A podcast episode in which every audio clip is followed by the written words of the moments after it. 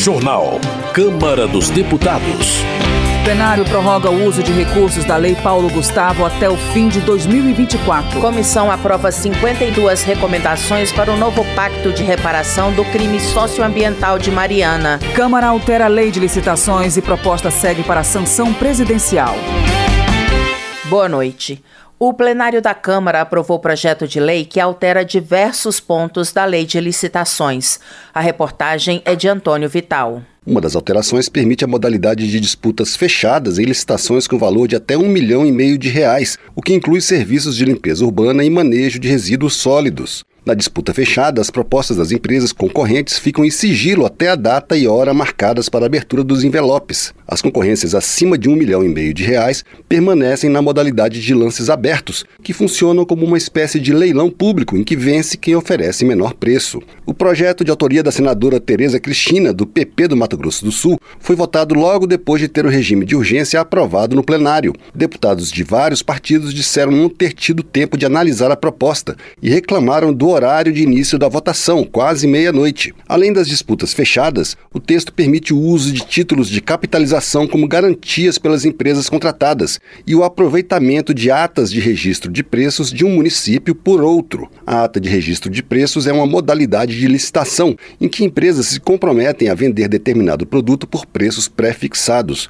Hoje, cada prefeitura tem que fazer o seu próprio processo e a possibilidade de adesão foi justificada como maneira de agilizar os processos de compras. O deputado Tarcísio Mota, do PSOL do Rio de Janeiro, pediu mais tempo para analisar a proposta e disse que a disputa fechada pode dar prejuízos aos cofres públicos. Eu acho que o debate sobre a lei de licitações, sem sombra de dúvida, é um debate importante. E exatamente por isso ele deveria ser feito com um pouco mais de calma, porque a questão, inclusive, do registro de ata, um município com outro, desburocratizar é parte do caminho. Admitir títulos de capitalização como forma de garantia. Esse é um tema que precisa ter mais cuidado. Ele pode ser prejudicial ao erário público. A previsão de que em obras de engenharia cujo valor ultrapasse um milhão e meio sejam de modo fechado. Isso favorece ao acordo escuso, a combinação de preços. Já o deputado Márcio Correia, do MDB de Goiás, disse que o projeto estava sendo votado sem que os deputados tivessem tempo de analisar a proposta. A quem interessa esse projeto? Colocar um projeto desse que não teve uma previsibilidade antes, eu vou sempre nos técnicos aqui, até eles mesmos desconheciam o projeto correndo para entender o que estava acontecendo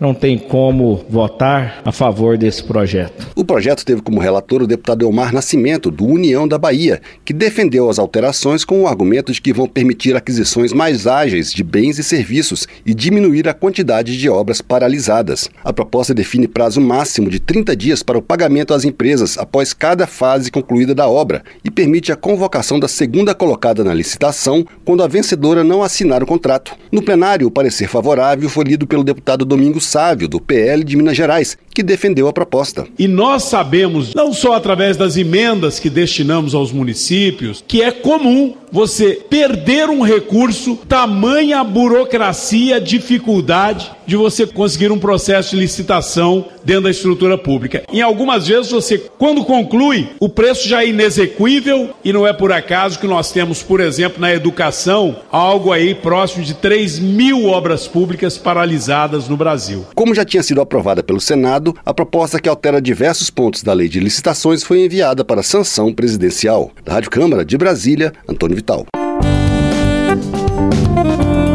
Desenvolvimento Regional.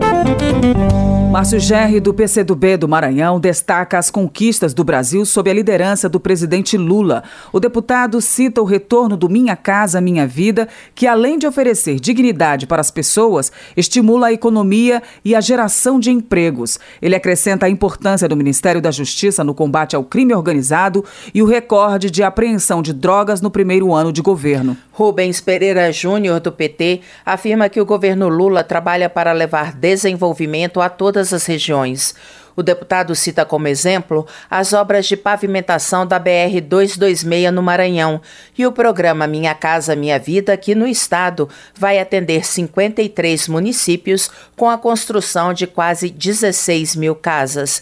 Para ele, a iniciativa vai gerar emprego e melhorar a qualidade de vida dos moradores. Bom Gás do PT destaca o lançamento do novo Minha Casa Minha Vida. O parlamentar informa que nesta fase serão contempladas as famílias com renda de até dois salários mínimos ou R$ 2.640.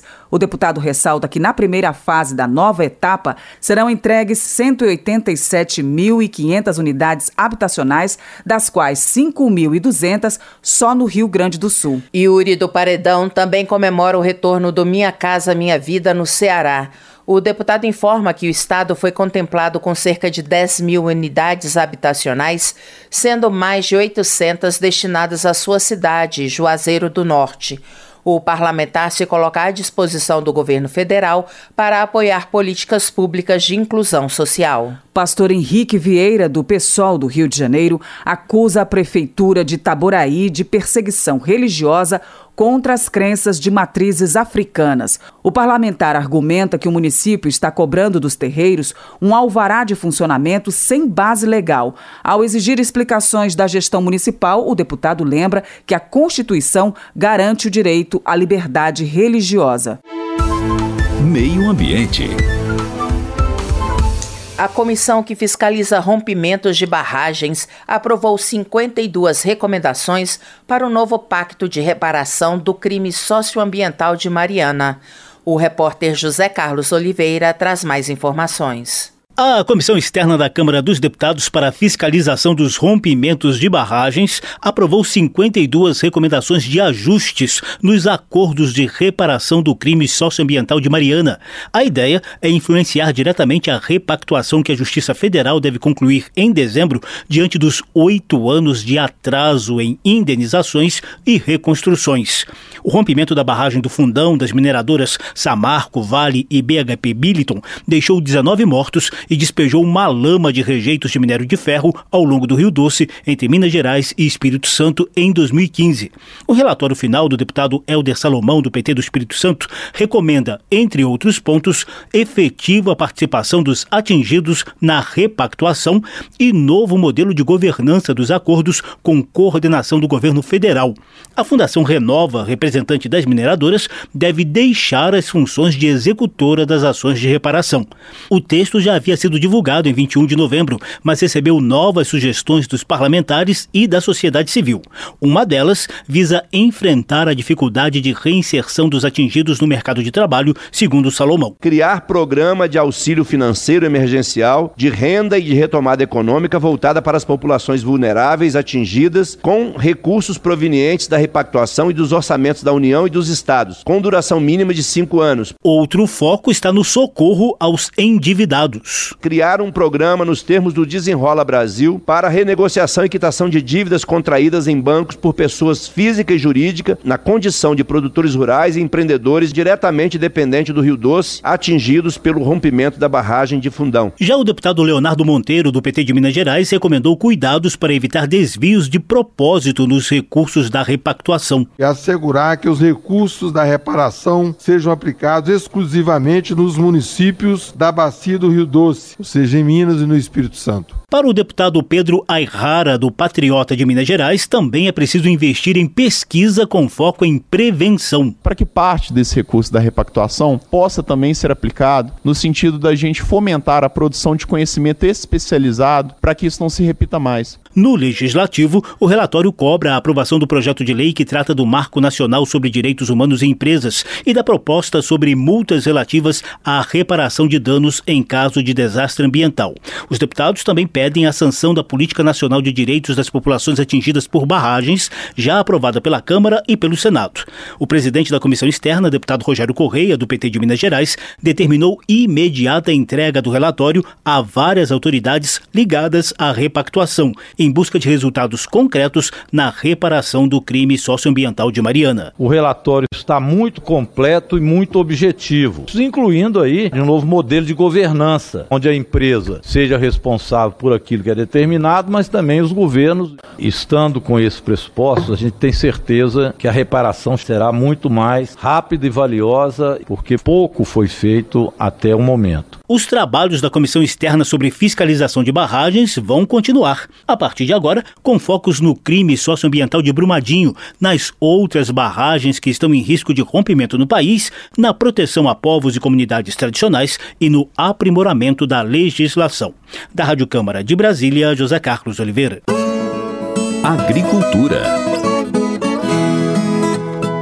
Emidinho Madeira, do PL, elogia a iniciativa dos produtores rurais do sul e sudoeste de Minas Gerais, que, por meio de leilões de gado, arrecadou 15 milhões de reais para o Hospital do Câncer de Passos.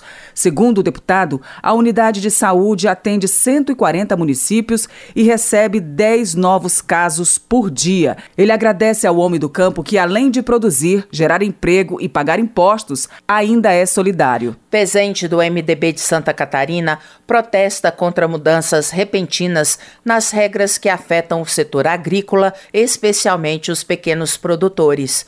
O deputado argumenta que as recentes alterações no Manual de Crédito Rural tem impactado de forma negativa os agricultores que dependem do Programa Nacional de Fortalecimento da Agricultura Familiar e do Seguro Rural do Programa de Garantia da Atividade Agropecuária. Giovanni Cherini, do PL do Rio Grande do Sul, rechaça a teoria de que o agricultor é o grande responsável pela poluição do planeta e pelas mudanças climáticas. Ao reiterar seu apoio ao agronegócio brasileiro, o deputado cobra respeito aos produtores rurais lembrando que são eles que alimentam o mundo. Política. Eli Borges, do PL do Tocantins, critica a aprovação do texto base do projeto que torna agosto o mês de combate a desigualdades. Na visão dele, a matéria visa obrigar a Câmara a debater o que o deputado classifica como pautas ideológicas defendidas pelo PT e pelo PSOL. Ele entende que a prioridade da casa deve ser o debate sobre temas como a redução da maioridade penal, o direito à propriedade, a segurança pública e questões relacionadas à política internacional. Marcos Polon, do PL de Mato Grosso do Sul, também critica o projeto que torna agosto o mês de combate às desigualdades. O congressista avalia que o texto base do projeto aprovado usa o argumento do combate às desigualdades para, de forma ardilosa e silenciosa, impor o mês da ideologia de gênero no Brasil. Professor Paulo Fernando, do Republicanos do Distrito Federal, destaca o avanço de projetos relatados por ele, como que regulamenta a profissão de paleontólogo, e matérias que tratam de alterações na lei relacionadas às hepatites B e C, de benefícios fiscais para computadores acessíveis a portadores de deficiência visual e da vedação de patrocínio a eventos que envolvam maus tratos a animais. Júlia Zanata, do PL de Santa Catarina, rebate o argumento de que a política desarmamentista do governo Lula reduz a violência. A deputada cita dados do Fórum de Segurança Pública que mostram o aumento da criminalidade nos seis primeiros meses do ano. Ela também acusa a gestão Lula de autoritarismo. Na opinião da parlamentar, a intenção do atual governo é acabar com possíveis adversários políticos e levar o país ao caos econômico. José Medeiros, do PL de Mato Grosso, exalta a força política do ex-presidente Jair Bolsonaro e observa que a tentativa de criminalizar seu eleitorado é prejudicial ao tecido social. Ele observa que a sociedade é plural e os diferentes pontos de vista devem ser debatidos em vez de suprimidos. O deputado também reclama da disparidade na aplicação da justiça em relação a políticos de diferentes ideologias. Para ele, essa desigualdade reflete o medo da força política de Bolsonaro e pode inflamar a população a buscar soluções drásticas para o problema. Justiça. Coronel Crisóstomo, do PL de Rondônia, comemora a aprovação no Senado da proposta que limita as decisões monocráticas do Supremo Tribunal Federal. O deputado argumenta que um único ministro não pode derrubar uma lei que foi discutida e aprovada pelos plenários da Câmara e do Senado. Já Ivan Valente, do PSOL de São Paulo, entende que a decisão do Senado de limitar os poderes do Supremo Tribunal Federal é uma retaliação à atuação da Corte contra as tentativas de golpe de Estado. Ele reafirma a necessidade de resgatar o Congresso como um espaço de defesa da liberdade política e individual. Marcel Van Hatten, do Novo do Rio Grande do Sul, se diz estarrecido com a informação de que ministros do Supremo tratam como traição rasteira o voto do líder do governo no Senado, Jacques Wagner, a favor da proposta que limita os poderes do STF. Na visão do deputado, trata-se de mais uma intervenção indevida do Judiciário no poder legislativo. Ele vê a interferência do STF como uma chantagem dos ministros da Corte contra o governo federal e o parlamento. Rodolfo Nogueira, do PL de Mato Grosso do Sul, está preocupado com os rumos da justiça. Ele afirma que enquanto criminosos com antecedentes são soltos, inocentes presos injustamente morrem na prisão por falta de assistência do Estado. O deputado cobra do Congresso uma reação à morte de Clériston da Cunha, que estava preso na penitenciária da Papuda, em Brasília, acusado de participar dos atos de vandalismo do dia 8 de janeiro. Saúde. Dr. Daniel Sorans, do PSD do Rio de Janeiro, destaca que 1 de dezembro é o Dia Mundial de Luta contra a AIDS. Ele afirma que a doença ainda representa um desafio para o poder público por causa das dificuldades de assistência enfrentadas pela população que tem o vírus HIV. Ele acrescenta que a data é importante para a conscientização sobre a necessidade de proteção e prevenção contra a AIDS. Cultura. Os deputados prorrogaram o prazo para uso dos recursos da Lei Paulo Gustavo, que beneficia o setor cultural. Os detalhes com o repórter Antônio Vital. O plenário da Câmara aprovou o projeto que prorroga até dezembro de 2024 o uso dos recursos da Lei Paulo Gustavo de incentivo à cultura. A Lei Paulo Gustavo foi criada para financiar projetos culturais, o que envolve apoio a artistas, manutenção de espaços, capacitação de profissionais, entre outras ações. O objetivo inicial era aliviar os impactos da pandemia e da Covid-19 no setor, um dos mais atingidos pela pandemia. Em julho de 2022, graças à lei aprovada, quase 4 bilhões de reais foram destinados a estados e municípios para aplicação na cultura mas o prazo original de uso do dinheiro, que terminava em dezembro do ano passado, foi estendido até o final de 2023, por uma decisão do Supremo Tribunal Federal. A relatora do projeto, deputada Jandira Fegali, do PCdoB do Rio de Janeiro, defendeu a prorrogação do limite para a utilização do dinheiro até o final do ano que vem. Ela disse que o adiamento é necessário porque a lei só foi efetivada em maio de 2023, quase um ano após a aprovação, o que tornou muito curto o período de aplicação dos recursos. Ela atribuiu o atraso, primeiro, ao veto total à Lei Paulo Gustavo, imposto ainda no governo Jair Bolsonaro, e à demora na regulamentação da proposta, depois que o Congresso conseguiu derrubar o veto.